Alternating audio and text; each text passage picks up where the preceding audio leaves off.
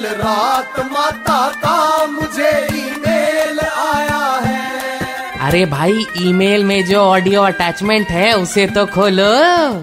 हाँ तो मैं क्या कह रही थी? सभी भाइयों और सभी बहनों को रक्षा बंधन की बहुत बहुत शुभकामनाएँ। पर मेरी तो कोई बहन नहीं है माता।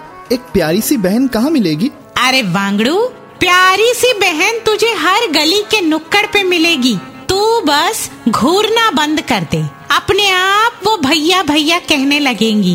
खैर, भैया से याद आया, कल रात मेरी भक्त पाइक पाड़ा की मोटूशी हालदार का कॉल आया था। कह रही थी माता, क्या इस दुनिया में कोई ऐसा भाई है जो अपनी सभी बहनों का बराबर ध्यान रखता हो?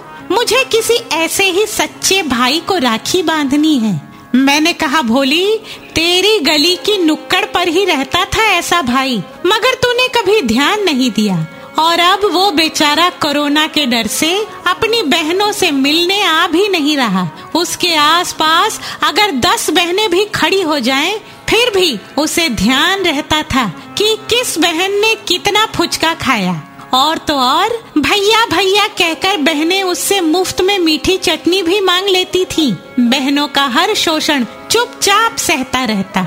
मिल गया तो राखी उसे ही बांधना।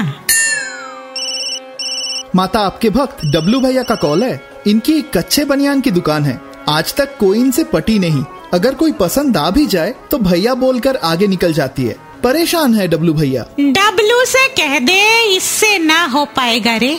इंतज़ाम इसके माँ बाप को ही करना होगा, क्योंकि इंडिया में भैया कई प्रकार के होते हैं। जैसे कि रियल भैया, कजिन भैया, पड़ोस वाले भैया, फुचका वाले भैया, ऑटो वाले भैया और थैंक यू भैया। भैया मेरे राखी के दिन को तुम ना भुलाना